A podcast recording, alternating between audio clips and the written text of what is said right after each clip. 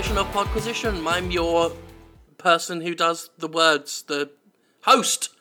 I'm the host. That's the host, Jim Sterling, and I'm joined as always by Laura. Hello. Hello, how are you this week? I'm alright. I wasn't sure if we'd officially started and got confused and frightened, so my entire intro was confused and frightened.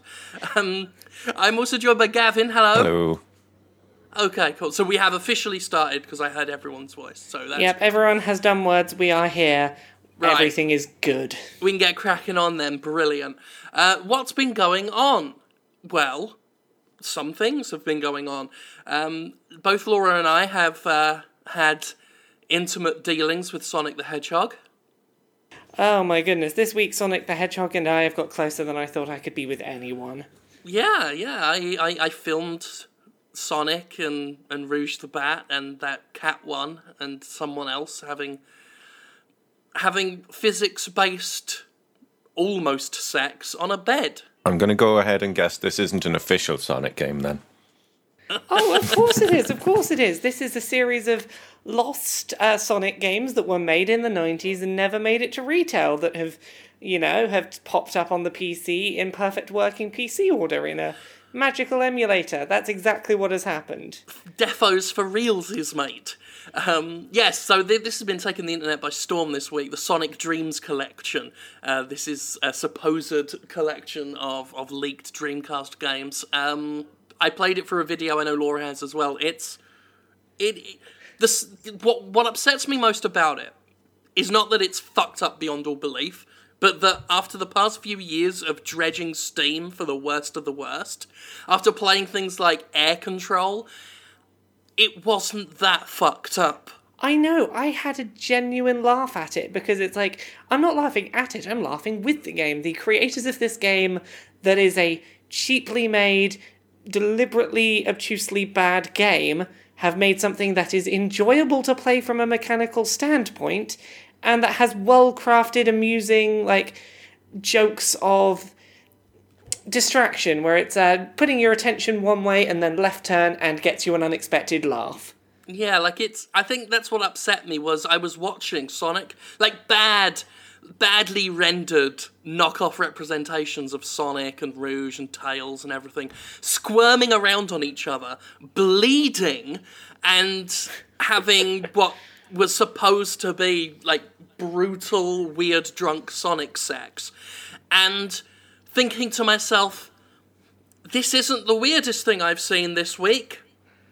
Carry on. It's not the worst video game. Like I've I've seen people charge money for things that are worse than this. Yeah, and that's that's wrong. And and my brain shouldn't work that way. My brain shouldn't see that and think this is okay. So I I genuinely think this might be like Frog Fractions two or something because there is some bloody stuff going on with this game that people are still digging into. So there's there's four games on this collection. There is build your own Sonic character, um, where you build a, an original character Sonic thing, and you don't get to like have sliders for the size of things. It's like I want to change head size, and it will pick you a new random head size. Yeah. Um, it's like your colors randomly change, your name selection, which is very deviant art heavy, gets randomly selected for you, and you could have um, darkness, darkness, sad face, the mecha hedge gal hog yeah. that is pink with one hand that is huge and one hand that is tiny, and a head that does not fit on the screen and glitches about. And then you can and go if you take try them and on move it, wonderful you can adventures. pull that head off. So they're kind of a Oh, yes, visual representation of recent Sonic games, basically. There have been a lot of people that pointed out that this is better than. I think Diabetes from Retsupurae was like, well, it's better than the official ones. yeah, Uh, it's certainly better than Sonic Boom. It's way more entertaining than Sonic Boom. Um, I'll give Yeah. it that much. Uh, it's yeah. There's that. Uh, the next game is um, what the the, Sonic next one? is Eggman MMO. Eggman. Yeah, Eggman Origin. Eggman, Eggman Origins, Origin, which is supposed which to be an for MMO. Jim did not work. I got it to work. Yeah, that was the thing because it says there's no network adapter because it's running off a Dreamcast thing. So when I did my video, I just kind of clicked the title screen and left it, and then moved on to the next one. But but Laura found a way to get into the actual MMO bit. Yeah, we will get to. I think it's the fourth game on this list. Something flashes up on a screen that you then have to put into a file that's hidden in the file system, and that will emulate a network adapter so you can go play the MMO using the character you created in the character creator, which is something. Like, Wow. with that level of stuff hidden away, I genuinely think this could be Frog Fractions 2, and that we might, like, for all we know, there could be something entirely different hidden in here still somewhere that no one's found. From what I know, because I saw some people talking about the the actual people behind this game, is they seem to do this a lot. They seem to have this kind of uh, staunch, uh, uh, what's the word, uh, opposition to. Uh, people sort of delving into things and trying to draw meaning from stuff, and yet seem to have a habit of making these kinds of weird games that people do dig into and are able to draw strange meaning from. Uh, so it's it's been fascinating, uh, really, really a fascinating thing. Um, yeah, So, I, must say, I think I think the third game might have been my possible favorite. The uh, I think that was the one everyone kind of reacted the most to. Was the uh, well, yeah. well, I have some reactions to the fourth one certainly, but uh, yeah, the third one is Sonic Movie Maker. yeah, Sonic you- Movie Maker. You have to go find a camera, and you can position Sonic in a scene, and then take videos with your in in world camera, put speech bubbles next to people, and you make little six second scenes to make a full movie by the end. and it really doesn't. It doesn't really rely on your imagination much. It more or less sets the scenes up themselves Well, the to be original as one is like creepy as possible. Well, no, it doesn't start that way though, because it starts with you're in you're in a garden and you can be happy or you can be playing basketball and by the end it is like nope, there's an orgy of Sonic characters happening and you're force feeding someone and then you fall out of a vagina. Yeah. It's Sonic ends up pregnant and is on a bed, uh, and then you drop balls on Sonic's stomach to squeeze things out of his, I guess, Sonic I- vagina. I Um, don't think I've ever been so creeped out by a game as walking through what looked like intestines, using like a little glowing chaos emerald to light the way, and just coming up across like the melting face of Big the cat. Yeah, yeah. I was weirdly enough, I was more creeped out when I finally found my way out of the these horrible, wet, sticky tubes. Found myself in a cot with a giant Rouge the Bat with her legs spread, like massive over the cot, looking down at me, and I'm like. Like there's a that's probably fueling a lot of fetishes for a lot of people. I'm not going to say it fueled any of mine because no one can prove it did. You know what makes it even better for fueling that sort of those particular niches? You know who the other giant person up there was? It's your original character you created. Yeah, Your original character and Rouge are up there together, and oh. yeah. And then the last one is an Oculus Rift enabled Sonic the Hedgehog dating sim where Sonic roommate or something, isn't it called? yeah, Sonic where um, yeah, something like that. And Dr. Eggman's giving you advice over text message about how you should hit on Sonic and oh, I won't ruin how that ends, but it ends in a very special way. I only got as far as the the tickling bit where your hands turn into a tickly thing, uh, only because I was able to look. You can look around with your hand outstretched, tickling. So I looked straight down and just tickled my own crotch and laughed, uh, and then decided to end my video there. I know it gets find- weirder. I've seen the gifs. Find you need to look deep into his eyes. I mean deep. And you, things happen, but Yeah, my I've goodness, yeah, that clips. was I I was I was sad. I thought I was going to have no weird games to talk about this week, and then unfortunately, everyone beat me to the punch before Podquisition happened. I was like, everyone's already talked about it. Fuck. Yeah, But- like it's it really has uh, blown up everywhere. Um, but if you want to try it, try it yourself. It is uh, possible. I'm actually just making. I'm, sure I'm sure our audience are still go. happy to hear you talk about it, Laura. You are the, you know, you're the the Elvis of like weird games. You know, you are the the true. the queen of talking about them. But if you do Yeah, want to, if you want to try this out for yourself, I yourself, would said Elvis, but who's to- the best? Like, who's the all-time great female singer? Aretha Franklin, maybe. You're the Aretha Franklin of, I, of I'm talking happy about with being weird the games. Aretha Franklin of, Yeah. of talking about weird sex games. Yeah, the Aretha Franklin Urethra. sex games. some of the girls, U- Urethra Franklin. some of the girls Oh, over here refer to their um, uh, when they get like a kidney affection or whatever. They say my urethra Franklin is killing me. Lovely. Um, but yes, uh, if I can just get this out, um, If, if I ever start like if I started just like a solo metal project one day, I am going to call it Urethra. urethra Frank. Franklin. Yeah. Go on, Jim. Right, yes, yes. Okay, this is the fourth fourth attempt to get this link out. People right now they've got they they they've already lubed up because they've heard about the Rouge thing. And they're like, just get to the fucking URL. Uh, just hedgehog.exposed, uh, and that'll get you there. And then you can you can splaff off to a giant Rouge with a thighs parted as much as you want. Uh, exposed, and that'll get you to the the leak. And by the time this has gone up, you can uh, go to youtube.com forward slash Laura K Buzz. You'll be able to see me experiencing it in all of my terrified glory. and and it is glorious. Um, okay, well that that was good. That was good. That was good. I finally, That was video games. yeah, I finally played King's Quest. Oh, how did you find it? I really liked it. I know Rock Paper Shotgun seemed to hate it, but I I adored it. I don't know how to feel about it because I was a huge King's Quest fan and I really want to like it, and something about it just isn't clicking for me, and I can't quite put my finger on what. I don't know if it's the the pacing or the I don't know, something about it just isn't clicking with me. Like I don't hate it. Well, there is no clicking. It well, there is no clicking. Something's just not gelling with me. Yeah, that's a shame. Like I, Hmm. I but then again, I didn't have that deeper history with with King's Quest. So that might have had something to do with it.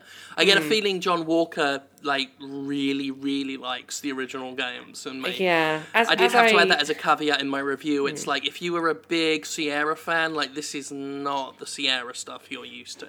Well, this I think that is that is it. There is something that just doesn't feel Sierra about it. And if you go in expecting this to be the next of the old King's Quest games, something just won't feel right to you. Yeah, I mean it's closer on the on the adventure games s- spectrum. It is closer to Telltale's work than Sierra's, for like definitely. And that's not necessarily a problem if you go in expecting that, but if you go in expecting that like however many years have gone by and this is a new game in that series, uh, it's the same name, kind of different game. Yeah. Um, but yeah, like I, I loved it, and it certainly seems to have, have been a rather divisive game. But I'm really looking forward to episode two. So that's that's something I did this week. Did you play any Can I games this week? can I Gavin? tell a story? Can I? I did. I did. I, a game that you guys played as well, but I want to t- be very self indulgent first and tell sure. a story. Yeah. Mm, Go ahead. And this, well, it kind of has to do with Podquisition because Podquisition uh, indirectly caused one of my life goals to happen this week. I don't know if you guys saw Oh, this. Oh, I think. I saw this. Yeah, I may have missed this. But uh, the the week before, we were going on about musicians and stuff, and I was going on and on about like Devin Townsend, who's been pretty much my favorite musician for two decades. oh, this, yeah. And uh, somebody, uh, one of our listeners, linked him in a tweet and said, oh, I heard you talking about Devin Townsend. What's your favorite album of his? And I was just saying, oh, it's hard to pick one, blah. And Devin said, thanks. And I just linked him one of my songs, Serona, and told him, oh, by the way, you really influenced this one, so thanks.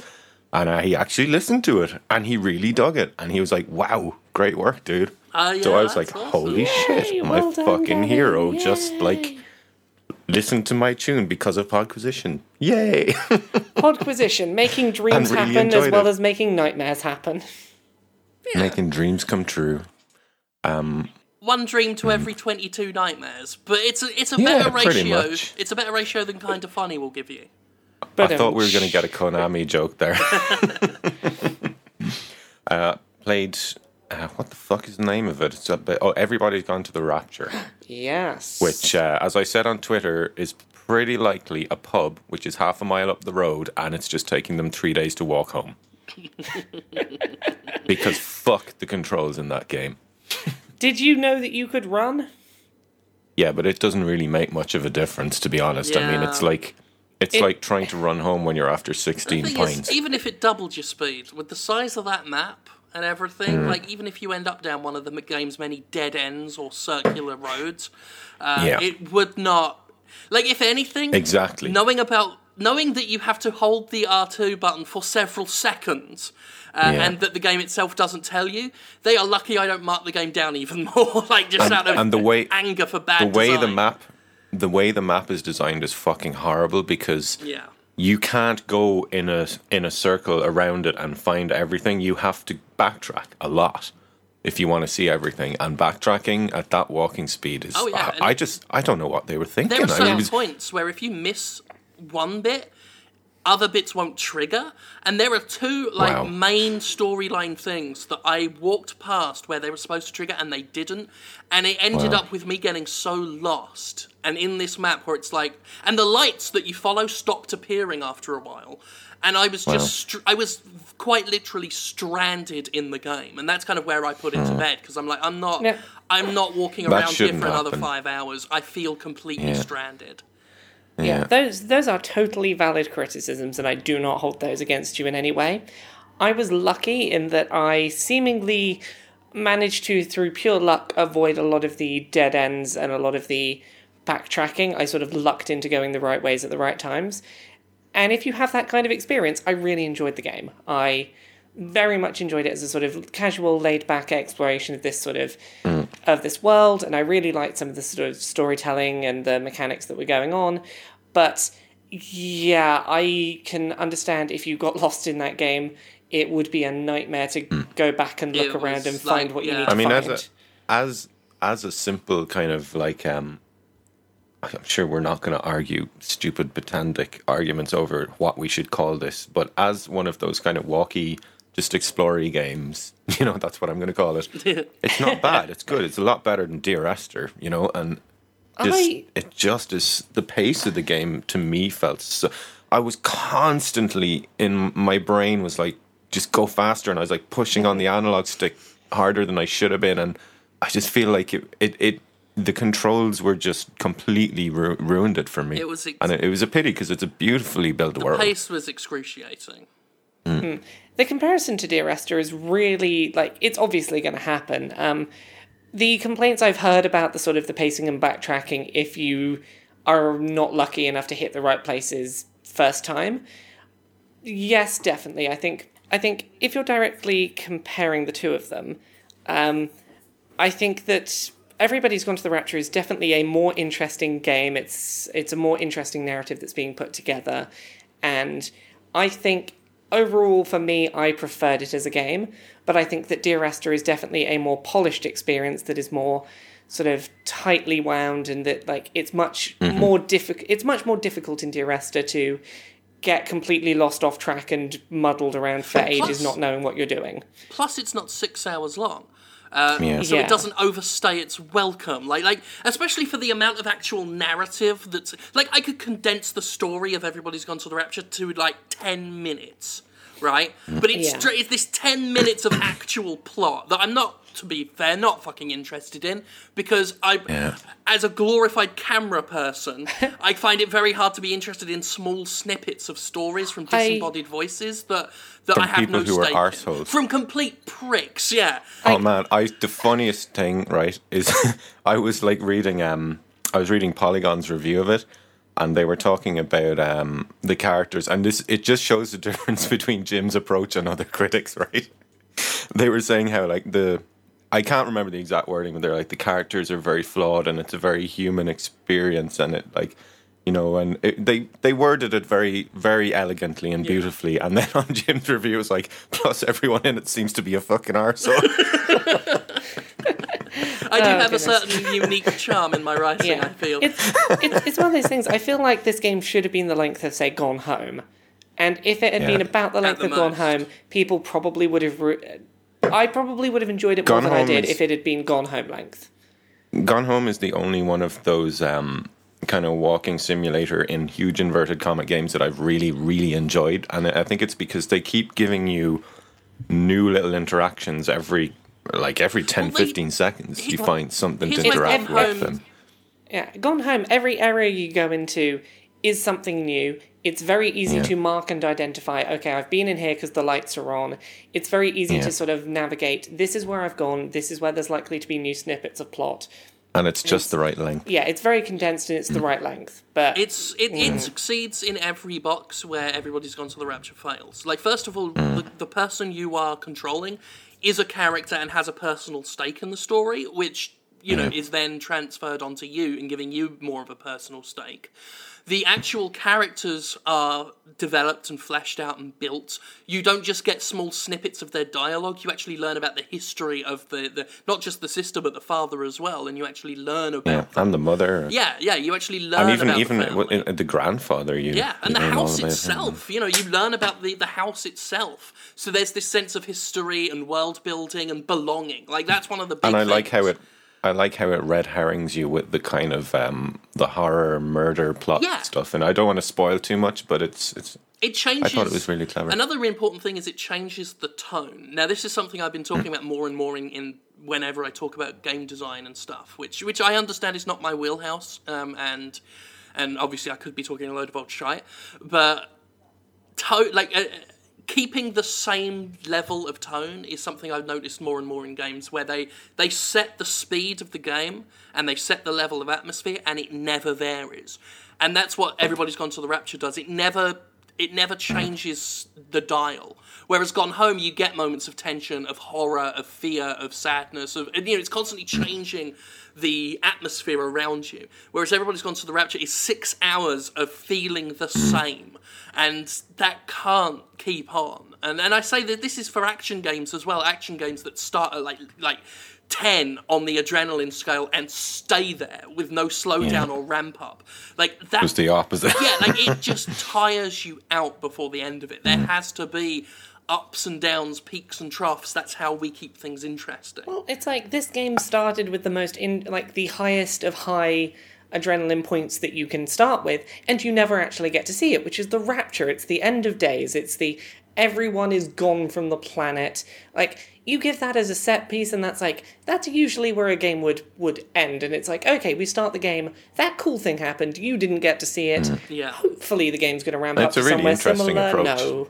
That was my problem with the vanishing of Ethan Carter as well. Now, and I, I like the vanishing of Ethan Carter. Uh, I do think it's a it's a very well structured game. I really enjoyed that one. But my biggest problem with it, if, if if I were to like mount one big criticism with it, it's the story I am watching is a better story than the one I am taking part in telling. Mm. Um, mm-hmm. I don't want to be the guy piecing together other people having a more interesting time. I, I would rather have been a player in that story. Yeah, like, I- I'd rather be in this town of Yaughton while mm. this shit's happening. Yeah, exactly. Like, without spoiling too much, I'd rather be in that small English country Somerset town while everyone's, you know, dying of whatever's killing them all Yeah. and you know while while the rapture is happening rather than well everyone's gone now Yeah. uh, all these Like, cool things is- happened to I them think- that you didn't get to I see I think one thing they did well though was um for the NPCs they had a more abstract representation of them because I remember playing Ethan Carter and uh, the world was so beautiful and so well built. I mean, it's one of the best looking games I've ever seen. Apart from the characters, when the characters would pop up, that would really break your immersion because they looked ugly compared to the environment. yeah and this this is how you get around it being this is how you get around it being really difficult to make characters on a but on an indie budget which I, is I liked don't how they ever got show around that with the abstract, the abstract light uh, flashes. I thought that was a clever idea. yeah But I tell they you what, this is the the stuff we've been talking about is exactly why uh, Amnesia: A Machine for Pigs is the only Chinese room game so far that I've liked. Is because That was a good game. Shit's going down while you're there, and I think that's important. You don't spend your time in a machine for pigs. Picking up the pieces of a more interesting protagonist story. Um, you know, there's a reason I compared uh, Everybody's Gone to the Rapture to a first person shooter game like Homefront. It's because fundamentally, they're the same game. Now, that sounds weird because one's a first person shooter and the other is, is one of these walkie narrative driven games. But fundamentally, you're, all you're doing is holding the camera while other people have a way more interesting time. Uh, and and I, I have a big problem with that in game design. I feel like you might. That really is the point where you may as well just have written a book or, or done a TV show or given made it a more passive experience. Um, I don't appreciate as a as a, an interactive element in a story, just just having it told to me by other people who have all the investment and I have none. I think it can work, but just it, it needs to be very expertly done Well, to work. I think again the vanishing of Ethan Carter um, went some way towards fixing that because it, it gave you, it made you, even though you were still watching a more interesting story at the very least, you were involved enough in that you were solving the puzzles to Yeah, get to exactly. the story. You were piecing things together personally, uh, so it it gave you that um that sense of, of belonging in the game's world. Whereas Hmm. you know fucking Rapture, you, you're just this faceless, nameless fucking thing for like the for the entirety of your adventure walking through it, uh, just observing with no no reason as to why you should be there, and consequently no reason as to why you should care. For me, anyway, um, you know I understand some people got really into it, but I just I, I guess it's not the type of player I am that if if I've got if if if I'm not like I've played the Stanley Parable, if you're not able to make me feel as involved in the game's world as that game made, then you did not win at all. You, Hmm. That, you that game this. was just genius. Yeah, like you, you've lost this round, my friend. Um, I Hmm. mean, even by the Chinese room standards, if we just look at their games, at least get to the level of a Machine for Pigs where I felt like I belonged there. I felt like I This is had a- reason to be there. It's it's This interesting. is a controversial opinion, but I preferred Machine to, uh, for Pigs to uh, Dark Descent. that is controversial. And the reason the reason was because the Dark Descent, I thought it was engaging the first couple of times you had to hide from the boogeyman, but it got really old really fast, and it just wore my patience down, and it stopped being scary, and it started being a annoying obstacle that I had to That's wait always the risk with those stalkery games. Like I Yeah. love them in theory, but too many of them end up just irritating. Um, Yeah. Like it, I think with horror games, like give me maybe some way to defend myself, so the game doesn't become a chore after a while, and then you can rob it off me again. So there you go. Then again, I'm scared. But Alien you know? Isolation did that quite well, actually. They, you know, the, the first time you see the alien, you're helpless. Then you learn to kind of manipulate the alien's movements Mm. to get rid of other threats, and then you get a flamethrower to temporarily stave it off. And I I It's a agree testament that to how I, good that game was that I stopped playing it because I was too stressed. I, I agree that Alien Isolation tried to combat that issue. I disagree. I don't. I did not enjoy the bit in the middle where they give you a flamethrower because suddenly, like a lot of the tension just melted away for me for a while there, and I was like, okay, this is not what I was enjoying about the game. But I enj- I appreciate that they at least did try to have that ebb and flow of It was like, that of idea we were tension. dis- yeah, it's that idea we were discussing of um, not keeping things at the same Yeah. level. And I know, appreciate that they tried to do that, even if it didn't work so well for me. Outlast, I think, did a fantastic job with that as well, at least for the first half of the game. Yeah. Yeah, Outlast was pretty good at that. It always cha- it changed the way different enemies dealt with you, and therefore Mm-hmm. you had to change the way you dealt with them. Hmm. And, and yeah, like, it's just I don't know. Anyway, everybody's gone to the crapture. Really, Oh, is, is, is, I- is my great witticism. I'm I'm not so down on it as you are, and I don't know how much of that is just like I suspect like the backtracking and the speed that Well, I hampered think the Laura, I think the backtracking. majority's with.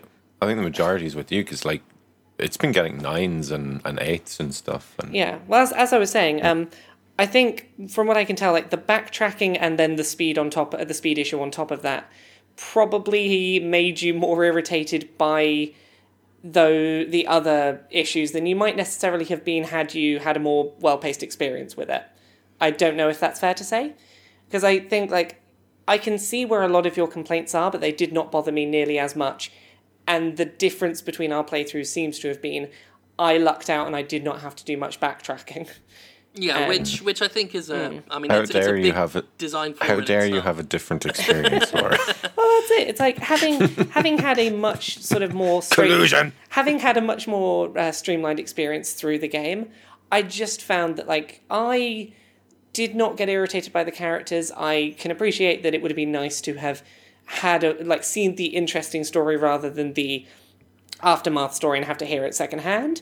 But I thought the characters were endearing, if arseholes, but they were they were interesting, endearing arseholes. the old lady was an asshole. yeah, the old lady was an asshole, but I thought she was a fascinating She was like such a dickhead to the priest. Yeah, and that was brilliant. I thought I really enjoyed it, and I I liked I liked a lot of the interesting, unexpected things they did with certain character archetypes. So I had an enjoyable, if slightly drab time with it. I was like, this is mm. enjoyable. I'm glad I played it. I'm not going to go shouting from the rooftops about it like I had hoped I would in advance Yeah, I was going coming to out. ask whether it mm. because I know you were like really looking forward to it. I- Like, this I was, was- what your most anticipated game in a long while. it's it's one of those games that like have been looming for a long time that I've just been like I don't want to know anything more about it until it's out and when it's out I definitely Yeah. want to play it and Well, I think I- a lot of people shared mm. your experience, Laura. Like, I- I, know GameSpot gave it a nine, didn't they? I think I think Polygon gave it a seven. and- I I think I'd probably my experience did you see with it- GameSpot's video on, on the other day? They said Skyrim two probably not happening soon. yes. I was like, come on, GameSpot, Skyrim um, two, really? As- but yeah, anyway, um, what was I saying? Yeah, I, I that's all right. I probably would have given it a seven for my experience with it. It was good. It was disappointing comparatively, I guess, to what I had hoped for. It was not as good as I'd been hoping, but it was not a bad game by any means. It was better than okay. I thought it was a good, solid, enjoyable game that I'm really glad I played. Even even if it's not like something that I'm going to race and tell people, yes, you all go need to go play this right here, right now. So yeah, that's that's that. Um, also, speaking of slightly I- disappointing games I played this week, um, I finally went round and took your recommendation recently, Jim, and I played some of Knee Deep. Right, right, yeah. Hmm. So Um, you're not a fan? I don't know where I fall on Knee Deep. I'm going to come back to it at some point. It's weird, Um, isn't it? Okay, here's my thoughts on Knee Deep. Um, this is the game that Jim mentioned a while back. It's a point and click adventure where you play as a trio of journalists slash bloggers, all reporting on this one murder case that's happening. And I really liked the journalism aspects where it's like, okay, you can pick how you report on your story. Do you want to be edgy or inflammatory or calm? And depending on how you do it, that definitely has an impact on who will talk to you, who won't. Like, if you write something that's non sensationalist about the uh, the initial finding of the dead body, then that reporter will have an easier time getting information out of the wife of the deceased, for example. I thought that element worked really well, and I liked the writing of the main character, uh, the main trio of characters, a few of the people they interact with, and I liked the presentation. The problem I had was some really, really janky, uninspired NPC dialogue that sometimes just droned on and on and on. Um, that's that fair. and I could not stick with it. I just got frustrated with that. Like there are several characters that all felt like the same uninteresting like you know when you have the caricature in media of the teacher at the front of the class droning on from the textbook and they're just "Muh, muh, mm-hmm. muh, muh," and everyone's falling asleep as they read directly out the textbook. There were some npcs that just felt like that. They didn't feel like their own characters. They were just i am going to talk in a tone that has nothing distinct from anyone else Just you've spoken exposition to machines. If they yeah. were- I don't know what the Br- I don't know what the British education system is like, but in Ireland, that's like exactly what That, happens. that's it. And they they were they were exposition machines, but more than that, they were slow, uninteresting, like exposition machines that took a long time to get where they were going. And I So it was to everybody's just- gone to the rapture. I see what you did. No, and th- it's a real shame because like I really enjoyed some of the the writing. I loved the um, early stuff going in. I liked the Scientology uh, Scientology analog they had going. I liked a couple of the key characters we were interacting with. Um, I liked some of the gameplay elements they had. Like I was trying to piece together a QR code to fake my way into a room, and I was enjoying elements of it. But between that, there were just long, drab stretches of exposition that I was not enjoying, and I just kind of stopped. So, yeah, it I, is hard to hard to pinpoint that game hmm. exactly. It's a I, I appreciate your recommendation. There are definitely things in that game that I am glad I experienced that are interesting, um, and I'd love to see games do again. But this know- was not the game for me ultimately. You know what I replayed this week for the f- like seventh time, what? but I haven't touched it in like three years. It's Half Life Two, oh, hmm. and it is astonishing how well that eleven-year-old game holds up. yeah. It, it every time I go back to it, I'm like, you know what this this has aged so finely. I, I mean, essentially, you're a floating camera with a gun, but every single 10 minutes, there's a new situation in that game that's unlike anything else in the game. Yeah, it comes back for- again to that for, like- varied pacing. For an 18 to 20 hour game, that is astonishing. I It's just so well done. I am not that game's biggest fan. I appreciate that I can see why some people love it. oh, I know. I could see why some people love it, but by comparison, like I think where my problem is is I really got my introduction to Valve's games um, around the launch of Portal 2. I Right. watched some footage of Portal 2, went and played the original Portal and did Portal, Portal 2. I was like, okay, this is fantastic. This is some of the best game design and writing ever. And Absolutely. I went back and played the first two Half Life sort of in that vacuum, and I was sort of, I can see why people love this. That being said, I, while it, I get the impression it ages really well if you played it when it first came out. Um, that Yeah. experience holds up well, but it has not Well, aged Half-Life well in 1 the regard of being able to introduce it to new people and it hold up in that regard. I'm with you 100% on that one with Half Life 1. Even the Black Mesa mod, I just couldn't get through because Half-Life the 1, stupid fucking platforming Yeah. bits. I, I, I'm not a fan of Half Life, the original Half Life, to be yeah, honest. and that I think it was that lack of engagement with Half Life One that made Mm-hmm. me sort of have this sort of more detached look on Half Life Two, where I can see why people love it, but it just doesn't have that. It doesn't There- have that emotional connection for Well, me. Well, I think anyone who's listened to you on this show for long enough, or, or has followed your work elsewhere, I think it just it it really shouldn't shock or upset anyone to find that you were um, clearly a much bigger fan of Portal than oh yeah, Portal. I think Yeah, like, exactly. Portal Two is like probably in my top three games ever. it is an amazing game.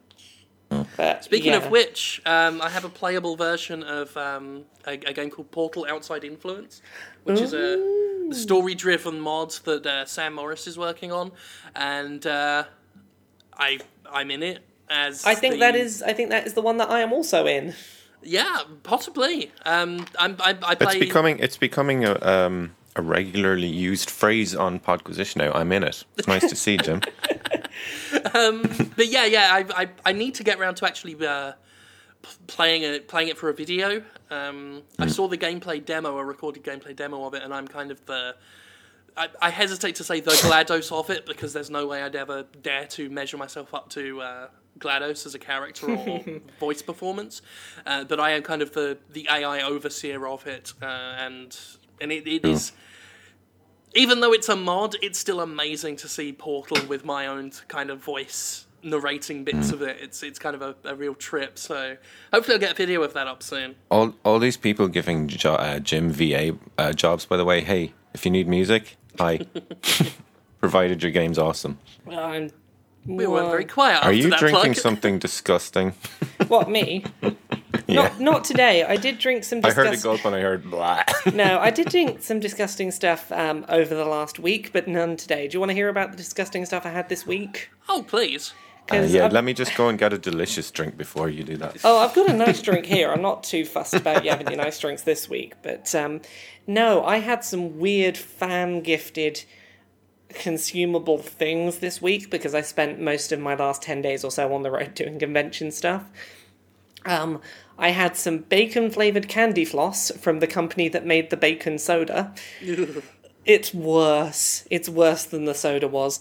It Yeah. tastes like like frazzles for about half a second until it falls apart in your mouth, and then it just feels like you've got like melted plastic, burnt plastic juice in your mouth.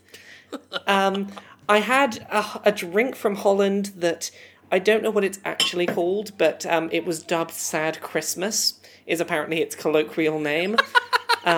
Sad Christmas. And have you ever have you ever had those like um spiced Dear. Christmas biscuits that you can sometimes get from like German supermarkets like Lidl or think so. Aldi? No. like ginger type. Sort of gin- gingery, uh, cinnamony spiced biscuits. okay. I I I I've found Can you picture the type of thing? Yeah. I Yes. think I know So, the ones you're talking. Ta- yeah, It's supposed to be a liqueur that tastes of that. And Ew. it does kind of taste like that, but it also tastes like someone poured some petrol in it. Like it, mm, it has yummy. a vague like before you get to the aftertaste, it tastes very Christmassy, and then the aftertaste hits you, and it. The best way I could find to describe the taste was it feels like this is your third or fourth Christmas that you're just sat alone at home waiting for someone to call, for someone from the family or a friend to call. None of them called, you see, you just pound your fourth or fifth whiskey of the day. And this is like, it's 10 a.m., Brilliant. you're five whiskeys in at Christmas. That is what this drink felt like. wow. And the, Well, drinking drinking petrol sounds about the same on the torture scale as having dinner in our family for Christmas. um, and the other weird drink I had was, uh, again, I don't know what this one was called. Um, actually, no, I left my phone upstairs. Um, it was it was a drink from a Holland like music festival. But this it's sort of like a very grungy, like um like motorbike driving kind of metal festival in Holland. And they did a special limited edition drink for this sort of grungy biker festival, which was served in if you've ever seen one of those plastic like one liter motor oil bottles. It was one of those that had the the the, the words for um, delicious and disgusting both on the side Oh, good. um, and it it was it tasted kind of like flat energy drink, but it was the color of like it was the color of motor oil. It was dark and brown and black and swirling, and I was just swigging that for an evening out of a motor oil bottle. So I sometimes yeah, think I, I sometimes find myself wishing I had your life.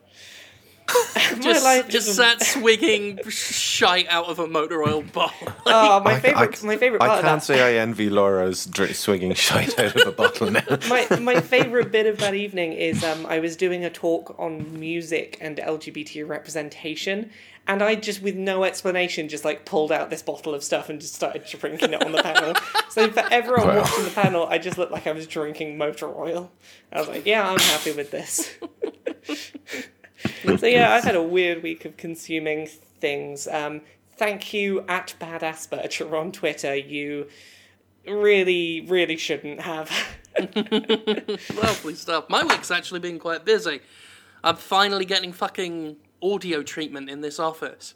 Um, finally, nice, Finally, nice. yeah, I'm gonna get some. I've placed all the orders. Placed orders for a whole bunch of foam paneling to put in front of me on the wall.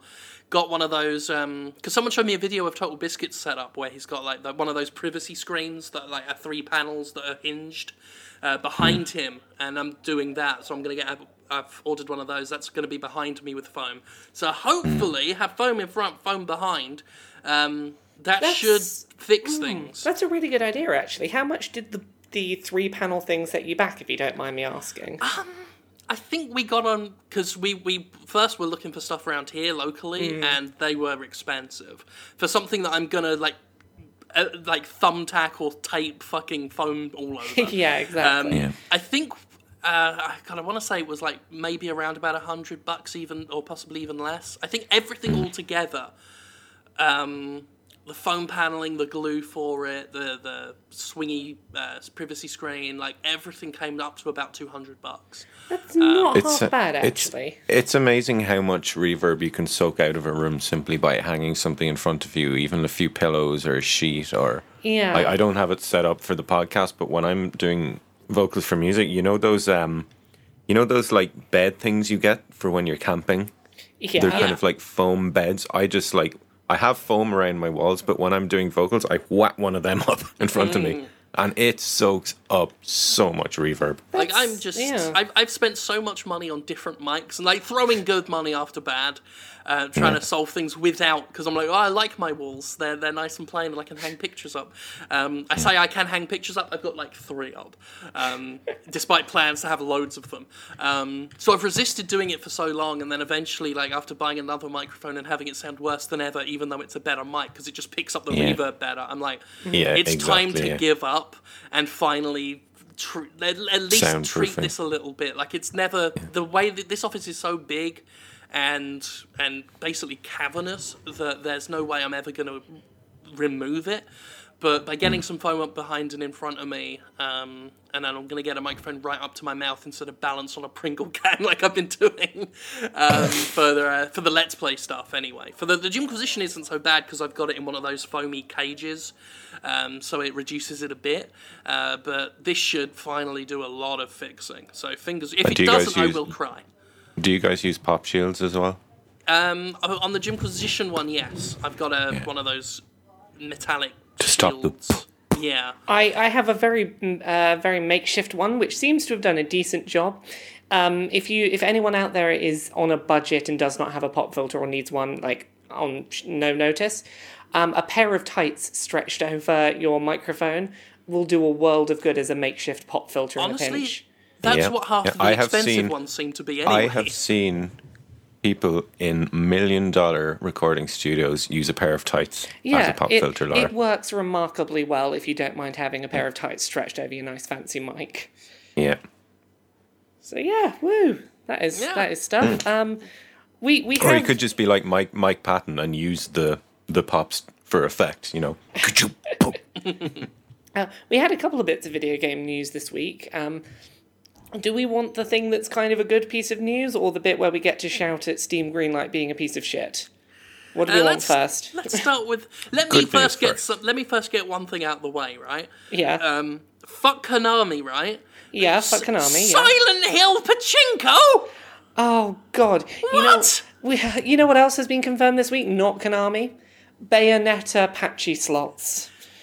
Bayonetta Pachinko. It's the new. It's going to be the new thing for Japanese companies. You know what? I don't mind the Bayonetta one as much because at You least we got may Bayonetta as well be 2 last speaking. year. You guys may as well be speaking Swahili now because I have no idea what you're talking about. Pachinko machines are basically like the Japanese version of fruit machines. Like it's it's Oh, it's, okay, it's as close to they can get as gambling within Japan's gambling. Is it like video game gambling or? It's It's- it's you you drop metal balls and stuff bounces around and things happen. Okay, so it's fi- it's it's actually a physical thing. It's not like It's a, a video machine, game yeah. where It's, it's a machine. machine. It's kind of like pinball if you couldn't like actually flip the flippers. Yeah. Yeah. No, I don't mind the Bayonetta one as much because we got Bayonetta 2 last year. Um, Hmm. So it's not like, the, and it was really good. So it's not like the series is, is flagging or has been had a cancellation recently, Yeah. Konami. Um, and plus, Bayonetta itself is so tacky and gaudy by design that that kind of pachislot, bright lights and screaming almost makes sense. When you do a trailer that starts off with James Sunderland walking through Silent Hill with the music, all that do do do do do do do do do, all of this stuff, you know, all of the real thematic atmosphere, and then suddenly it's da na na na na na na na na, hit the lever, ding ding ding ding ding hit the lever, da na na na na na na na na. It's like, what? What the fuck? I love your impression of Pachinko. That's what it was. It was ding ding ding. that hit the lever. that is- Hit, hit, hit the lever. Da na na na na na na. Everybody, everybody, gonna fucking gamble now. Ooh, ooh, ooh. How dare you? That's perfect. Oh god. Do you, did, did you guys go to arcades when when you were kids? I yeah. did. Um, There was always this one game in the arcade, right, where we used to go to, and it was like in the dark corner, and only the older kids were allowed to go to it. And it was this like Japanese thing where you would like, tr- there was like a naked girl with her boobs out underneath this like image at the front, and by winning the game, you got to see her boobs. and it used to go, lucky, lucky. And we were like, we would go in there at like 13, 14 years old, and we couldn't wait for the day we were able to go and look at the Japanese boobs. I don't know what the game was, but it used to shout "Lucky, Lucky." Maybe someone in the audience will remember yeah, what that remember one that was. one. I only ever remember playing. Like I used to go in there and find the bomb jack machine because I was a big fan of bomb jack as a kid. Um, that was my my particular jam. I, I feel really cheap. I used to be the child that would go and bring like a five pound note and swap it all into two pence coins and go to the two p machine where you push a two p in and it like Oh, lands on a shelf Yeah. and you might get some Yeah. more two p's out because with five pounds you could be there for hours. you could have hours Mm. of this- gameplay. We had an amazing one actually in town where we were, where you would pay like ten pounds. It was pounds at the time, Irish pounds, and you got all the games you wanted. Then they didn't Hmm. actually have like uh, you didn't put coins into the slots. You could play all you wanted. it was crazy. We we had that as Kind a of thing that you defeated the do. purpose of uh, Mm. the slot machines. Yeah, we had that as a thing that you could supposedly do um, for birthday parties. And I went Yeah. on my birthday and was like, birthday party for one, please. And just myself, I paid my seven pounds to be able to, because it was my birthday, just have unlimited credits on games for like That's three genius. You know, hours. Yes. I only just I only just realized that this now, like how many decades later. Of course, that happened because this was when the home consoles were coming out. Yes, Yeah. exactly. I used to live um, when I was about fi- five, five, five, six, around about that age. I used to live in Great Yarmouth, uh, which was a It was a Which is the most town. British name for anything I've ever heard. It's one of the most British towns. Great. Yarmouth. Like Great Yarmouth. it sounds like somewhere in fucking Bloodborne. Uh, it looks like somewhere in Bloodborne. Um, there are constantly people wandering around there going, "This is a bad curse." Um, but yeah, it was a coastal. It's a coastal town. I say was. I mean, unless it's fallen into the sea already. But it, it, it is a coastal town, um, and it was really the. I was there for the last gasp of, of arcades. You know, this was bef- just before the home console stuff was was coming back. You know, um, sort of I guess the the sixteen bit area when it was starting to really um, uh, compete with what arcades could do, um, and you just. It, it does almost sadden me that we'll never see that again because I still remember this this like it was an in like a mile long, like miles long row, arcade house after arcade house, mm. just every single one just full of stuff. And The- there was just- quite a won't see social again. aspect to losing repeatedly at Mortal Kombat over and over again. Yeah. The one local arcade that I used to go to still exists. It used to be branded by Sega. Sega used to run the arcade, and they are no longer anything to do with the branding, but it's still there. It's still on the seafront. You can go to the arcade, and It's a ton of stuff still there from The- the like early 2000s. it's it's a little bit off the topic, but it's kind of similar to it, isn't it? you? You often see like um, gamers, well, my age really, like in their mid thirties and maybe a little bit older to the age of forty or so, complaining that like the golden age of gaming was then, like in the early nineties, and I I very much disagree. I think mm. games at that point were still of the philosophy they'd always been, which is that pump more coins, so just make it stupid bastard hard and unfair and Yeah. nowadays i think ga- games really started to become an art form for me around the maybe i suppose the n64 eras when they started really I I think a lot of the playstation 1 maybe I think a lot of the reminiscence for games at the very beginning for like the older eras of games and these sort of assertions that they are better, a lot of that I think just comes from rose tinted glasses because that was when you had time to do nothing but play games. You had um, what's that thing where you like you have to love something because you're stuck with it. Um, it's the thing that you get that people get when they're trapped with um, Uh, kidnappers. buyer's remorse. Oh, you mean Stockholm syndrome? Stockholm syndrome. That's the phrase I'm looking for. Like everyone had Stockholm. me- Everyone had Stockholm syndrome for terrible games because they couldn't afford anything else. Uh, like the, they had their one game and they convinced themselves. it You was the speak best for yourself. Primal Rage was the greatest game ever made. Yeah, I think game I think a lot of it is fucking just you had you had time and you had to tell yourself that your game was the best game ever. i mean we used to think altered beast was an amazing game you know Oh, it's like that- all of these is genuinely fucking tripe. Like, I, like I can go back and replay Streets of Rage and have a good time. I can mm. replay the old Shinobis and have a good time. I cannot have a good time with Altered Beast. I convinced myself that the Barbie side-scrolling platformer on the Game Boy was fantastic. I've gone back to it. It is not fantastic. Is it not? It is not. I convinced myself it was fantastic. It was not by any stretch of the imagination. Mm. Uh, so we have video game news. Oh yeah. Um, I'm going to start with the piece of like Steam Greenlight is shit news. Um, there was a game that was on Steam Greenlight and it got through and it was on sale on Steam. And it was. I'm not even going to say what it's called because you shouldn't go buy it. Just, just listen you to the can't. story. You, well, could- you, you can't. you can't Name it now. I've Yeah. played it. I've still got it. I've still got it on my hard Yeah. drive. Uh, what was the game called? It's um. I can't even remember. I didn't even write it down because I wasn't going to say what it was um, called. Um, so this game was labeled as the hardest game on Steam with like 50 playable levels and um, so impossibly hard that no one's going to complete it. And Yeah. people were buying Journey of the Light. Journey of the Light. And go. people were buying Journey of the Light and being like, this is really hard. I can't even finish the first level. everyone everyone wanted to fucking prove their epeen was bigger than everyone yes, else's and everyone bought it, and no one could get past the first level. they wanted to be the guy And Yep. then it yeah, and then it transpired. The reason no one got past the first level, the first level is technically impossible, and there are no other levels. The Yeah. creator lied about further levels existing because he knew no one would ever complete the first level because it was uncompletable.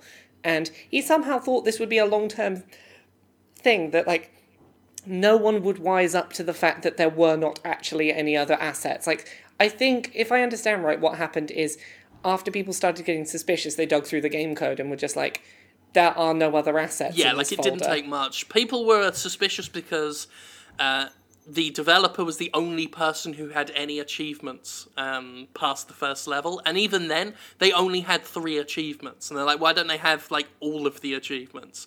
And then dug through the fi- uh, the game files and found that. Uh, all the chapters were there. There were like seven chapters and a bonus one, so like eight chapters, and five of them were just the intro cutscene as different parts of it, and the rest was the the same one level repeated um, Yeah, like, code wise. There were no new assets anywhere to be Yeah. found, and it's like clearly he thought he was going to swindle people with a single level into being like, oh, it's the hardest game ever, and yeah, Steam just straight away as soon as they realized what was happening were just like unconditional refunds to everyone. Take your money back. Keep the game even if we've given you your money back. Just yeah, d- we're not letting you be charged for this. Yeah, the uh, game developer tried to claim that they initiated a bug fix that deleted all of the game, apart from the one level, which was. It sounded spurious and weird to begin with, and just did not make much sense. Um, So it's I like, mean, okay, can you can you roll it back like right now? Just roll out an update to roll it back to the previous version. Can you do that? And then that's the thing. They said they'd, they'd roll it back, and they never did, and then told everyone they were sick. And so couldn't speak to anyone now because I'm sick, uh, and I can hardly see. Uh, which may or may not have been true, but obviously it, it just it's they didn't bother engaging. Well, he he probably couldn't see because he was drowning in all that ill-gotten money. Well, yeah. Um, they they were able to see well enough to set up a new Twitter account after deleting their old one, though. So so they weren't that blind. And but anyway, Steam took the game down now, so they certainly determined it was a scam. I mean, I, if, if it was not a scam, then it was. Like gross incompetence on an amazing level. I think Uh, to so suggest that it might. I think to even suggest that it could be gross incompetence is doing this game more, giving it more credit than it deserves. Quite possibly. I mean, the game itself used um, assets anyway. There was no real original work going into it. It was, it it has all the hallmarks of a cut and shut job. Yeah, like this is the worst kind of cut and shut job. Like he didn't even like download a full finished game from the asset store to reflip. Like that would have been something because then it would at least have been technically completable. Yeah. But uh I'm sure Valve will learn an important lesson from this. Oh, if only, if only. Um, and then I think the only other sort of notable bit of gaming news we have this week, uh, RE2 remake stuff is happening. Yes. So is this is this officially confirmed now that this is happening? I think it's still in the. As far as I because I haven't seen the full video that they brought Yeah, out, a, but a I lot of people keep telling me it's confirmed, and as far as I understand, at least when this is being recorded, um, initially Capcom put up a thing on Facebook that was, "Hey, would you be interested in RE2 getting remade? If so, what would you want from that?" such a dumb um, question as well. Yeah, Do you know it'd be really cool if Capcom did, as well as remaking the old games, if they made the new games good? like the old games, Well, it's so like- that people actually want to buy them. too the Resident. Evil remastered remake sold really well. It's like can't you can you not take like like like Square Enix, right? Bravely Default sold really well. Could you not make more games like that? Capcom Resident Evil remastered remake sold really well. Can you not make more games like that? Rare see, Replay everyone- became Rare's like top selling UK game, like their first charting It's- UK it's- game it's in the years. first- Can you it's- not make more like that? That is the first game of theirs that's been number one in the UK chart since 1998, when Banjo Yeah. Kazooie was number one. it's like- I'd, I'd be really Uh-huh. curious to know if Resident Evil 6 hurt them or helped them more. Because everyone bought that game because it was Resident Evil. Um, now, the vast majority of people I know were disappointed with it, but you never know. It might have very much pleased the majority of the people who bought it. I just don't know. As I understand, most people who purchased that game, who most people who purchased that game were not long-time fans of the series, and most people Gr- seem to enjoy it anecdotally. Gray thinks it's the best shooter of the last generation. I'm not shitting you. Uh, if you don't go into it looking for a Resident Evil game, it's actually a pretty Yeah. competent, a competent act, action I shooter. you know, he he loves it as a co-op shooter. It just And to be fair, I did. It, it is fun as a co-op shooter, but as a Resident Evil game, it's like It no. just drives me up the wall that there's so much evidence that that you don't have to reinvent the wheel to such a drastic degree, and like, like there is still a big audience for Resident, like the proper style survival horror Resident Evil. Yeah. Clearly, because it's it. They managed. They they make so much money re-releasing the first Resident Evil every generation, and it's like, can you not maybe pick up a clue from that that people fucking like this?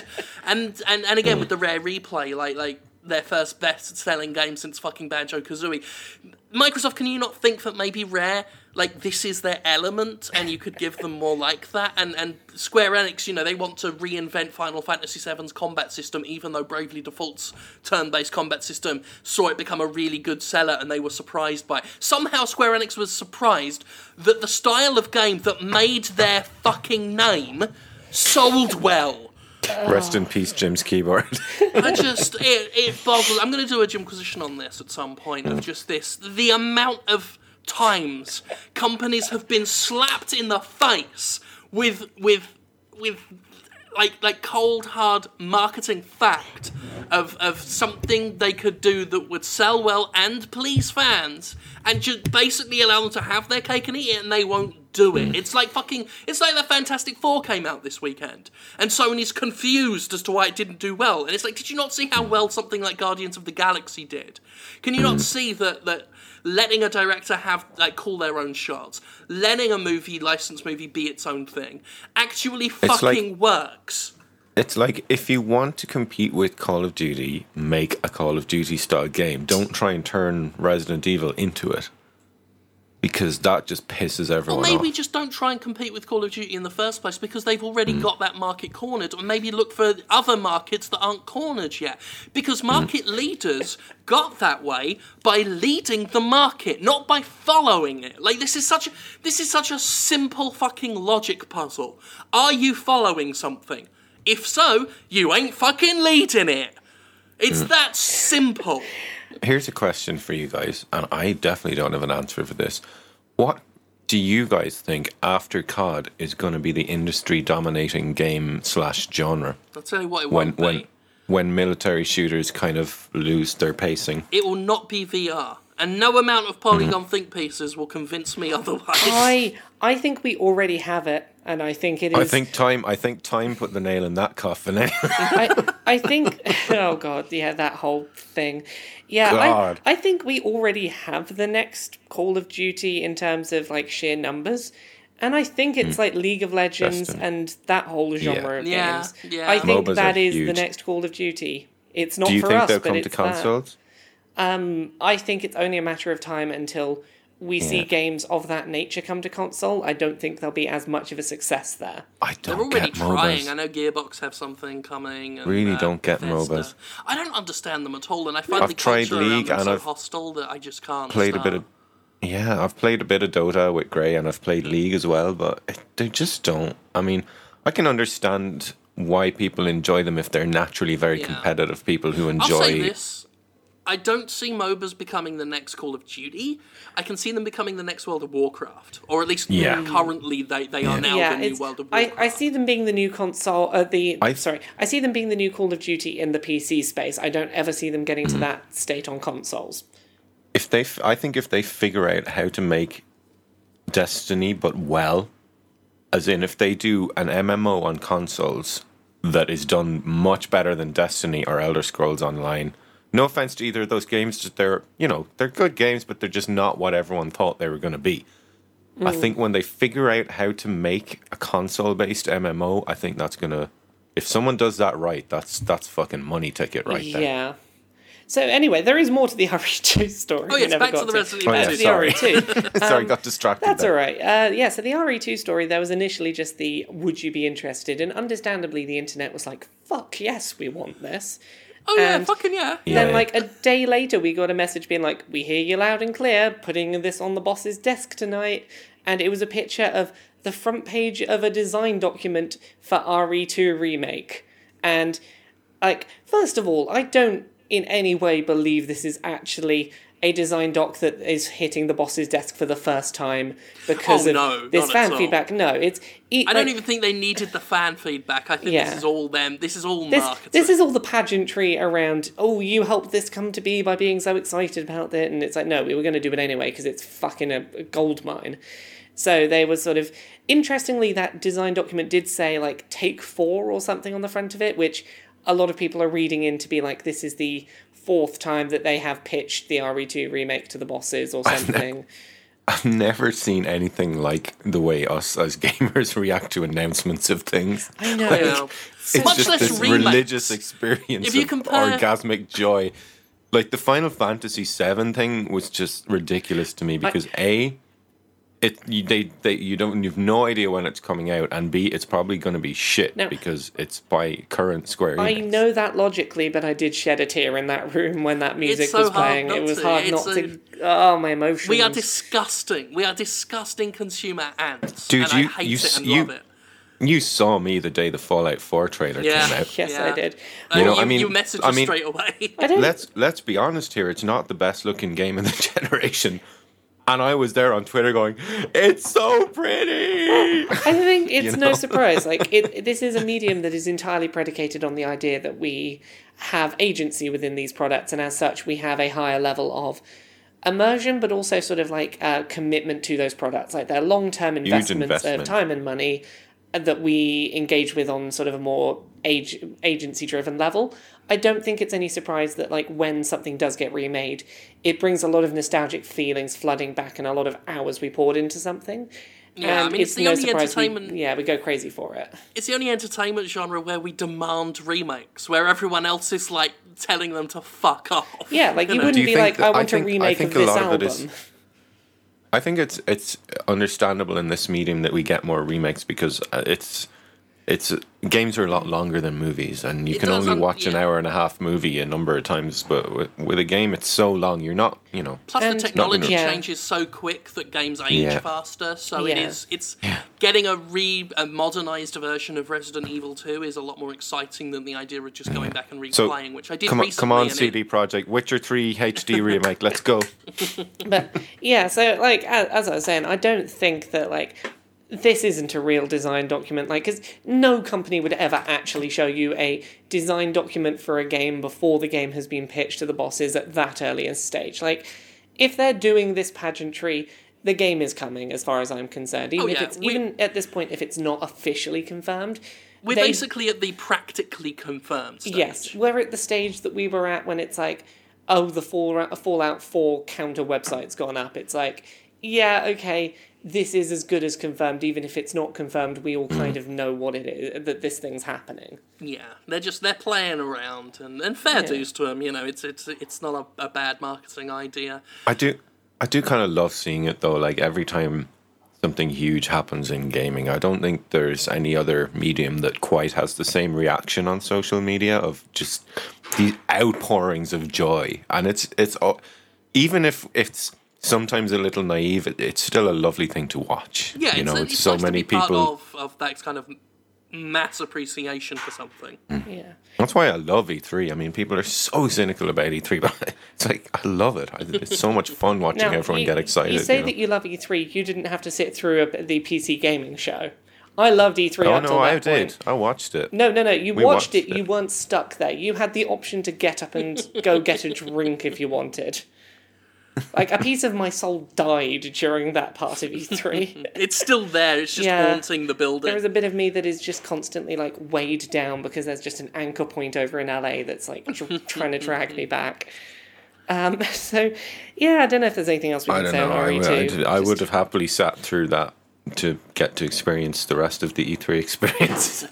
If it had come at the beginning, I'd have agreed. Coming at it's the different end, for it a journalist, I think. Yeah, it was a difficult thing where I had to sit there being like, is any of this new? Is any of this new? Is any of this new? No, no, I'm wasting my time. Okay. Mm. I could be Yeah, the doing PC important work conference during was- this. Thanks. They may as well have just rolled a tumbleweed across the stage Yeah. and called it a night. Like, Yeah. Some people get really angry when you suggest it was shit. I'm like, okay, I know that you really want a PC conference to be a thing at E3 every year. You don't have to defend this to get it. It's- like demand, demand better. Have some dignity. Yeah, exactly. You deserve better than what we got here. Um, Yeah. But Here's all the shitty broken ports we're getting this year. Yay! um, so other bits of uh, we had some questions this week. Now's probably a good time to go to questions. I think, Yeah, let's isn't go to questions. Yeah, we're Let's- already. Oh, yeah. They're already over One their like. hour. They're over their hour. We we got a couple of questions. So um, James on Twitter wants to ask. Um, when this episode goes up, it's going to be A level results day in the UK. Um, what advice do you have for those getting their exam results? Um, there's a McDonald's in every town. You want my honest advice? What? It, it doesn't matter. I was about to say very similar advice.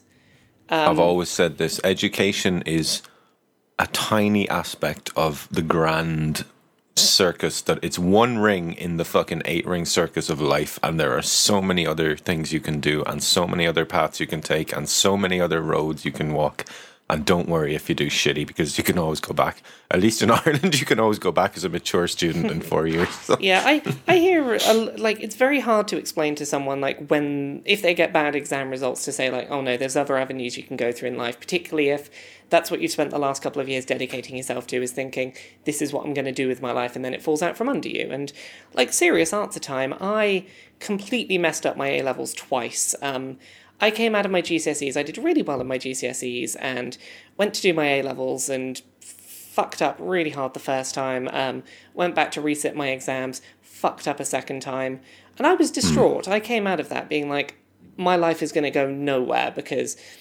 you know, I'd been, I'd, I had thought my entire education career was right, maths and three sciences, go to university, study those, do something with a degree based on those, go into maybe like some kind of field to do with like um, aviation or something, and I had no idea what to do because I was distraught on that day because everything fell apart. And I was like, I have no qualifications. What do I do? Um, and kind of my, my point is like at the time it was it was incredibly distressing and I totally get that. If you come out of your exams tomorrow and you don't have the qualifications that you wanted or needed, that is really horrible.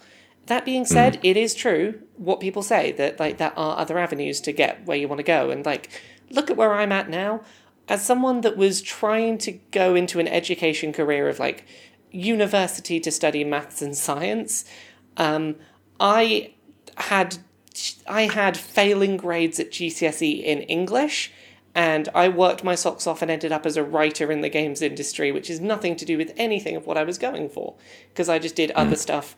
Like I got a shitty retail job, worked it while doing other stuff, and made a new career. And it's like it is true what people say. There are other avenues to go down. If you fuck up your exams, it is not the end of the world. If you think of something, like, find something that you want to do with your life, you'll find a way to make it happen.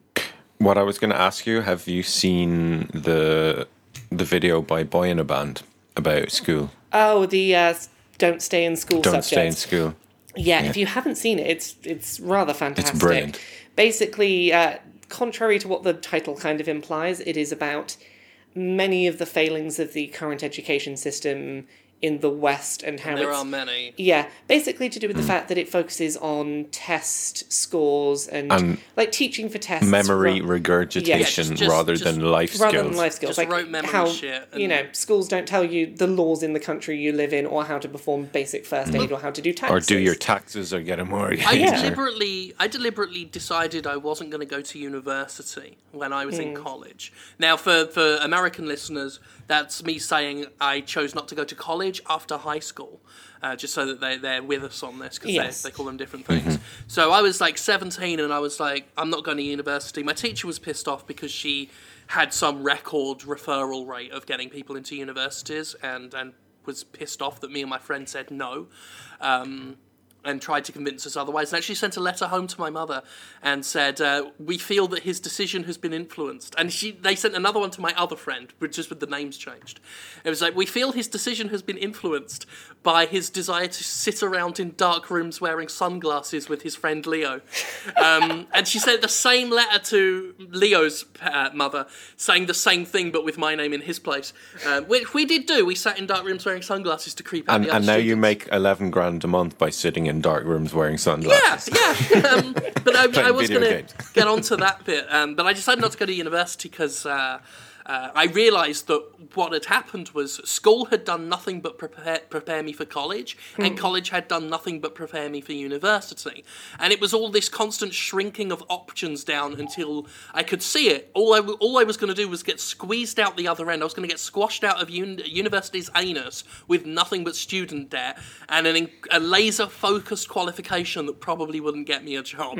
So I was like, you know what? Fuck this. Um, my like- mother, being as supportive as, as she always has been of my life, uh, the very next day after college had wrapped up officially, marched me down to the dole office so I could sign on and bring more welfare money into the house, um, just to keep up with family tradition. Um, basically, gave me no encouragement or time to look for a career or a job, uh, and got me basically in the rut that my family had always been in, uh, and and just kind of perpetuated that and kept me um, like in that kind of area, and that was soul destroying, and I was basically unemployed for a while. And when even when I did get a job, it was I was treated like such shit at the job that I ended up. Uh, Working out, I'd make more money being unemployed again than I would be employed, um, and eventually got myself fired from that job for a bit, and then then worked in the cab office before I went with Destructoid. Um, so I ended up very, uh, very aimless, very depressed, um, very. It, it was a horrible time, and and uh, you know felt like I'd let other people make all the decisions. You know, shunting me into going along with the education system because it was the thing to do, and then going into basically long term unemployment because that's what I was encouraged to do at home. Um, and, Yeah, and that's really what school pretty much prepares most people yeah, for. yeah. Um, so it wasn't until I then sat back and said, right, what skills do I have? Not the skills that, that the you know the job centre tell me I have, where I'd say to them, "Well, I'm good at writing," and they'd look at me confused and go, "So stacking shelves."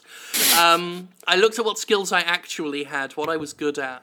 Um, and what I was interested in, and a friend of mine was like, "Well, look, you you really like to write, you really like video games, like pursue that." Uh, turned out he he was actually um, uh, he had worked as a programmer on Tattoo Assassins, the legendarily terrible arcade game, and was like, "I tell you what, I'll tell you like all about the making of that game, and you pitch it somewhere." Um, and then that's how I got my, my one article in IGN Insider. Wow. Um, but yeah, the the idea was was was once I actually had a, a a real focused idea on my own skills and what I wanted to go for, that's when I like found the doors that I needed to open. Now I'm not saying that luck isn't part. Luck is a huge Mm. Yeah, luck part is a of huge it. fucking part of this. Um, but just to an because, extent.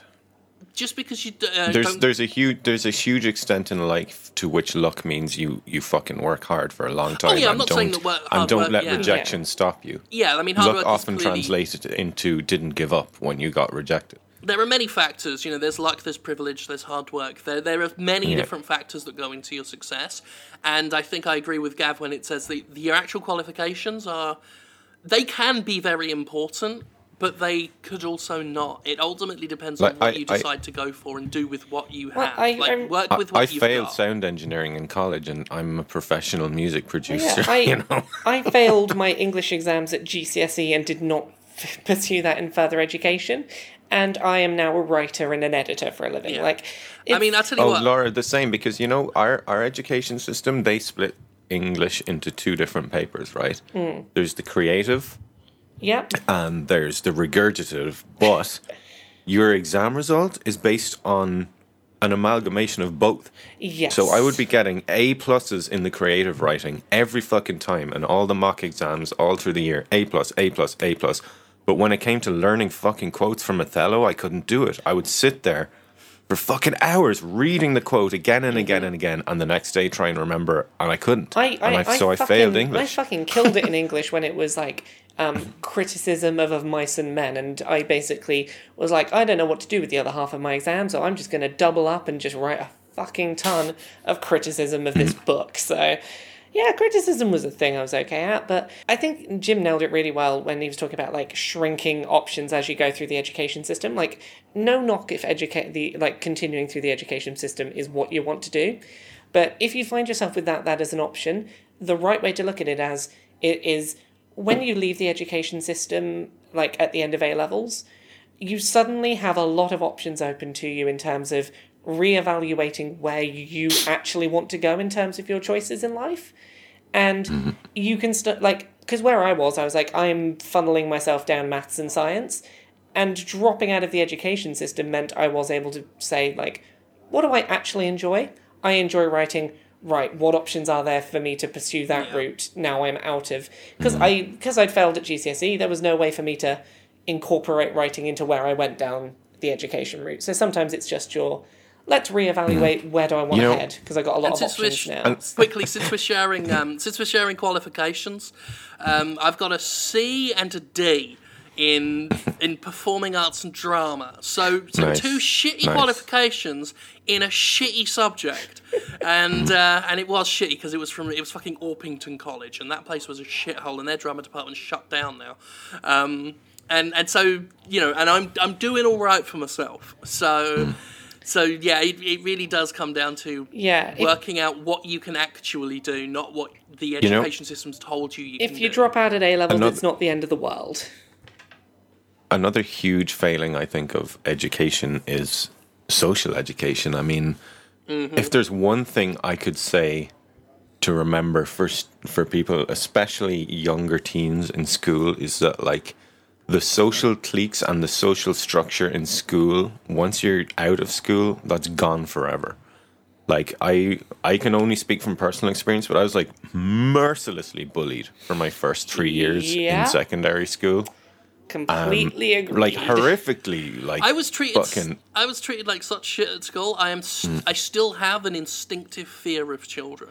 Like, Um, and the children of that age level, I will actually. I've actually well my, like. I'm not as my bad as I fears of used to jocks be. I'm not as bad as I used to be, but like there are times I'd actually like walk half a mile out of my way to avoid a Mm. bus stop where some kids were hanging out. like, like I had like a genuine, deep-rooted like I- phobia of but just I if- am if totally for young people who are getting bullied in school just remember you're going to probably the, be the most interesting people that come out of that year because people get bullied for being different and for standing out. Exactly. and i remember in it was in my fourth year school my father died during the summer and when i came back to school i had shaved my fucking head.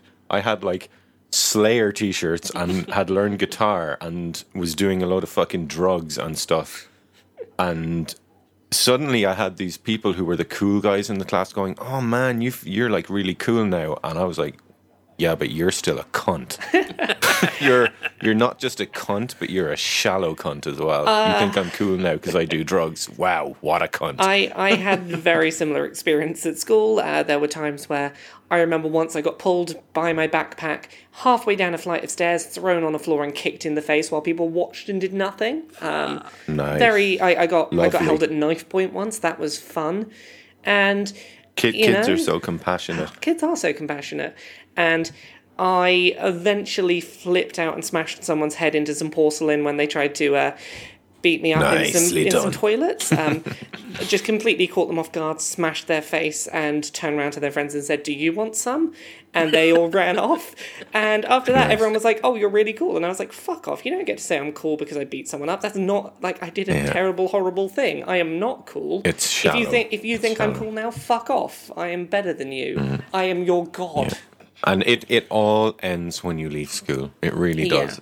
It does. And does I think that's an important thing for young people to Yeah. remember. It goes away very, very quickly when you're able to walk away from people who are assholes. I, I don't think it's an unfair thing to say that this would apply to a lot of like very passionate gamers because gamers tend to be introverted people and you know I, I that's a huge generalization obviously but um and nerdy people do tend to get bullied in school but just remember you're going to be the more interesting people when you leave school Yeah, so, you'll you'll leave school, And- and one day you'll have a podcast about butts, and it'll be great. yeah and everyone will be like, "Fucking hell, you're cool. You talk about butts," and I'll be like, "Yeah, I, I got beaten up in school if I talked about butts, but now I am the queen of butts. I oh my god, I, The have- urethra Franklin of butts. I am. The the, urethra the Franklin of urethra butts. Franklin of butts. so basically our message is fail at school become the Urethra Franklin of butts. like jokes aside, don't don't Such a fail at positive school if message you, for don't the fail at school if you don't want to. But if you are like, if you're a bit of a weird person that no one seems to like, and you know it can, and you fail your exams, it can all get better. Yeah, I mean, my, and there's my, a million other weird people out there who will fucking love you for the, your weirdness. Yeah, yeah. That's, that's our message to the young team. Yeah, It's- keep it- keep a hold it- of your weirdness, brand it into a Patreon, and uh, everything will turn out fine. Um, side note: there was some fantastic um, fan art this week that I absolutely loved. That uh, someone on Tumblr did of me sat on the throne of butts, and it just has this speech bubble that says, "I have won the game of butts." And You say you say sat, but it's more like Oh, suggestively sprawled. I'm, I'm I'm requesting to be drawn like one of one of someone's French girls. And, yeah, You exactly. know, just my legs just crossed enough to cover up my crotch, and I really like that picture of me just draped across the, the, the throne of butts. It's it's fantastic, I have to say. So- it's really well done. And her picture of Jim was was really good as yeah. well. So if you drop out of You if you Quim- drop out of Girling. yeah, if you drop out of your exams and are a bit of a weirdo, then one day someone will draw you on a throne of butts, and it'll be great. um, do we have time for one more question? Yeah, I, think mean, I we think we do. only answered one so far. Yeah, Yeah. we, we I think we I mean I think they like long episodes, don't they? So They do. This this has been this has been its own weird little kind of episode this week. I don't quite know how it's going to go. I've, I like hope this peop- episode. I, I've enjoyed this one. I this hope was one of my favorite liked- episodes. I hope, I hope other people like this one. It's one of my favorites. we had an interesting question from Declan Snake, um, which initially seemed like a stupid question. Then I got thinking about it. I was like, actually, this is kind of interesting. Um, should there be a strikes system for people who make false DMCA claims? And initially, that seems like a very straightforward question. It's basically like the should the slaughtering ground developers only be able to make a DMCA claim against Jim, let's say three times, and if on none of those three times they actually follow it up with a court case, then that's their three strikes. Right, right now there shouldn't because the legal rules and, and, and the methods that people use to do all this shit is too broken. Well, yeah. make that fair. This is what I was going to say because, like, the kind of question that I think rolls off of this is: sh- Would such a system help creators, like, say, in this In the- example, Jim? And In the current infrastructure, I think that could be a disaster for yeah, creators. because it's. I, I got thinking about it, and I don't know if like I think Jim. I'd be interested to see what you think on this, but do you think there would be a potential? Let's say that in this example, the Slaughtering Grounds developers were on their second strike and they DMCA claimed a third a third one of your videos and you were like, no, I'm not going to back down because they're not going to fucking do anything with a court case or anything. And they decide to go ahead with a court case because they don't want to get in trouble for their third strike. Like, do The- you think the that is internet- a kind of situation that would occur if there was a three strike system for claims? Probably not, because um, I think what really what these companies are doing it for is not because they feel they've they've had their copyright infringed on. They do it out of spite. Uh, they want to inconvenience you for two weeks, and I think to a company like Digital Homicide, it will probably be worth using their third strike just to get at someone a third. Although let's face it, I mean, so far I've never had, even right now with no consequences, I've never had a single developer hit me twice. I don't know whether YouTube stops them from hitting multi- like the same channel multiple times if they fail the first time. Um, all I know is Cobra Studio have never hit me again. Digpex never hit me again. Cobra, uh, Digital Homicide never hit me again. That's interesting. Um, I, I thought at least one of them had done it a second time. I'm obviously wrong, I guess. No, no, they've Hmm. they've they've had tantrums in different ways, but But they've it's only never ever been another claim. they've never exploited YouTube's takedown thing more than once, and I don't know whether it's because they've been barred from doing it or because they just they realized it didn't work and didn't bother again. Um, but it's it's kind of a knee jerk lash out thing, and I think once they've had the two weeks to cool down, they kind of don't pursue that route anymore. Um, but I do feel that there does need to be some accountability on their end. Uh, right now, right now the system is so horribly weighed in their favour. There's no risk to them. There's no um, need to invest from them. All they have to do is file it and just sit back and let someone have their channel fucked with for two weeks. And You it's know- not right because they can do it practically anonymously. They, they, they can have an email address and, a, and they've got to provide a legal name, but I have to give them my full legal name, my home address. Like, like I have to dox myself to the, to unstable hmm. people like the digital homicide people, and that's scary. Like that's I've started like just using my regular channel name and my PO box anyway, because it's like you know what they. they the, if, if legal papers ever get served, they'll get to my PO box. Like I've given up giving any more deep personal details than that. Because I'm like, why the fuck should they don't have to give me their details? Why should I give them mine? Especially when they some of them are fucking wackadoodle and and clearly irrational and spiteful. Um, it's not fair at all, and the fact they can keep doing this to channels and suffer no consequence, I do not believe that is fair and right at all. And hmm. I understand this idea that a strike system for them could be a disaster, but you know what? A strike system for people in my position's a fucking disaster already. So Exactly. Yeah. put the weight of responsibility on their shoulders, not fucking mine. I I think it's going to be at least another decade before the internet law. I mean, it's it's the wild west. Do you know internet law is basically like a bunch of ones and zeros running around going, "Tuco, I want you to put that noose around your neck." You know, it's like fucking. There's just no. It's fucked. It's completely fucked. what completely ultimately fucked. has to happen is for someone like Digital Homicide to actually spine up and take someone like me to court. Mm. And w- it needs to have Precedent, its day yeah. in court. I mean, I, you you heard him. I honestly, like I've done. I, when I spoke to Digital Homicide personally, I was like, "Serve me the papers. Let's have. Let's well, you have you guys this know. out. Let's set a you guys know like how broken the system is. I got claims for using my own music. Yeah. you know. Well, we saw that li- recently where Adam Sandler's movie Pixels, they they had a company go on oh. Vimeo and take down any video with the word pixel in the title, including their own trailer. Wow. Yeah, it's pretty fucked up, isn't it?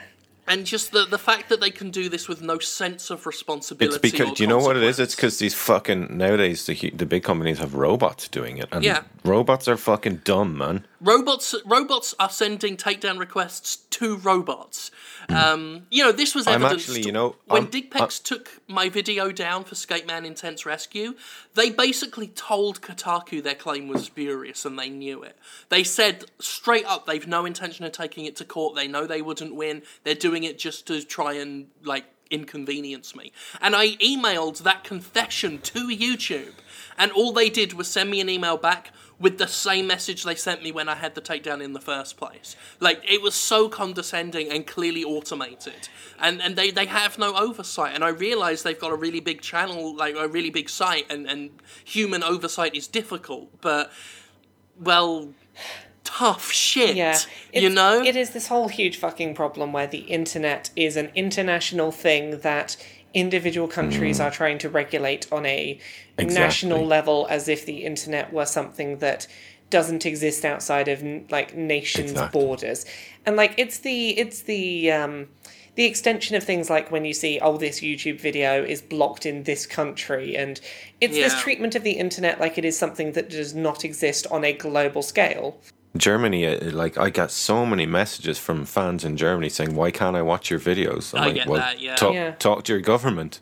Yeah, Yeah. it's not my fault. it's such a weird thing the internet and like there needs to be some international body formed that starts working on international internet regulations and I think the nature of the internet dictates that that is nigh on impossible, though, because Yeah. it's not. It's not like with kind of Hollywood ruling the world of movies, or you know, Interscope and Universal rule the world of what you see in music. But it's the internet. There's no one country has the power to pull the plug on anything. You know, or They'll do they? trying, Do, though. do, do, do, do, do, do. We have do we have time for one last question to squeeze in Yeah. um so we got Yeah. we got a last little question in from uh, screw pixels on twitter if you could design one game to add to the sonic dreams collection what would it be It would involve Rouge the Bat, and I probably shouldn't say any more than that. I would like to create the game in which, you know, it starts off nice and innocent. You are um, bouncing on a space hopper race. You're doing a space hopper race around a field with Sonic and friends. And as you bounce, these start going higher and higher and getting more and more squashed as you go. And as you go through, you're trying not to. You're trying to go further and further. You're trying not to pop the space hopper. Pop the space hopper. You land on your backside. It's not going to be a good time you might, you know, accidentally burst your backside. A whole host of things are going to start happening from there, but I'll, I'll stop there. So it is a space hopper I would- race in which you have to balance distance space hopped versus the risk to uh, considerable damage when you land. And that's going to be very visible damage. I would make Spinecraft, which is basically like Minecraft, but for parents who think their kids have ADD. So you're basically Sonic, but in Minecraft, so everything's a million times faster.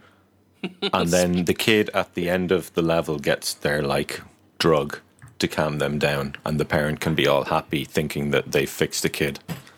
That's some that's that's some good wordplay and a little bit of social commentary. So Gav has won the day.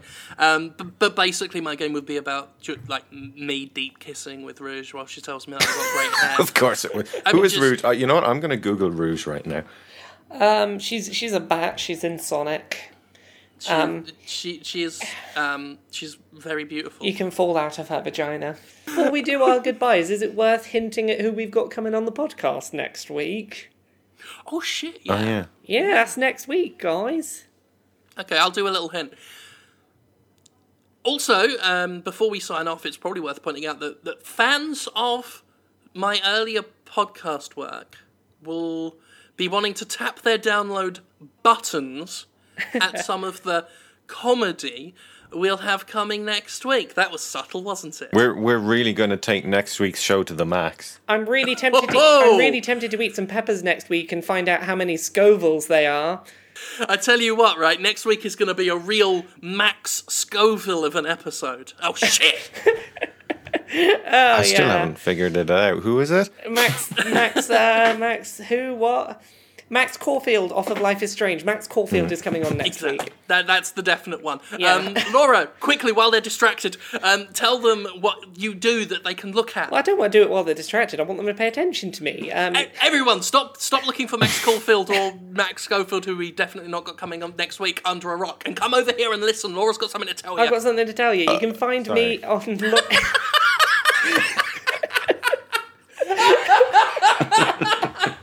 Why not? Why not? You know, I'm kind of amazed in 38 e- episodes that that's the first time that's happened. I was gonna stop and restart, but fuck it. Um, you can find me at, you can find me on pretty much everything at Laura K Buzz. That's Laura K Buzz on Twitter, Patreon, YouTube, what have you. Um, if you go on YouTube when this episode goes up, I will have a let's play of Sonic Dreams Collection. Will be up by then. I've just finished doing um, Beyond Good and Evil 2, and I've still got Katawa Shoujo happening. So come see me play some some dating sims and some weird Sonic games. Excellent. Um, Gavin, you're kind of a pop star, as you just demonstrated with your wonderful tune just then. Um, where can people find out more about your wonderful work? You can come along to my YouTube channel, uh, Miracle of Sound, which is now officially Devin Townsend approved. Yeah? officially. And follow me on Twitter, Miracle of Sound, to hear all the updates on the music. And let me just say there are song ideas falling out of me at the moment. Nice. So, yep, you heard it here. Lots of great tunes. So, they not so subtle good. hints again that, there. took, that took me a second to pick what you were hinting at, but I was like, oh. Uh, You're going to do a song about uh, Sonic Dreams and falling out of Rouge's vagina, right? Yes, That's- it's going to be a song falling- about falling Sonic the song. Hedgehog getting bullied in school with uh, Max Scoville and you beating the shit out of some bullies in the And toilet. And then you fall out of a vagina. that bit's important. Yeah, to you, you definitely fall out of a vagina. fall out, fall out, right in in Boston uh, after the apocalypse. Yeah, the vagina's in Boston, and you fall out of the vagina and I'm really into looking Boston. forward to doing this song. Uh, yeah. I'm gonna listen to it with my Bethesda ears. Shit. Oh, I, I- I never get them right. Um, thank you all for listening. Uh, hope you had a, a good time. We had a great time doing the recording, clearly, because we're all real Yeah. smiling and happy. I have to say this is one of my favorite episodes. I liked and I was I was in a pissy mood today before we started this episode. Tell you what, I always leave the recordings grinning. Like, I Hmm. honestly, this is one of my favourite um, productions to do. Um, Yeah. And, and I think it shows, and I think people are enjoying it, Yeah. and they better fucking enjoy it. Uh, so that's that. Um, Enjoy it. If you don't Enjoy enjoy, it. it. I will smash your face into some porcelain. I've done it before. I'll do it again. There's again. precedent for that. She, We did an hour and killer. 40 minutes this week for you. Blimey, yeah. So, so the least you could do is go on Shark Robot and buy I mean, some after t-shirts. editing, that's going to be at least six minutes long. So, at least, you know, at least you six can minutes, and at li- least half of to that's it. going to be quality material. So, thank you all. We will see you next week with a special guest, uh, Marcus Global, and that's that. Bye. Bye. Bye.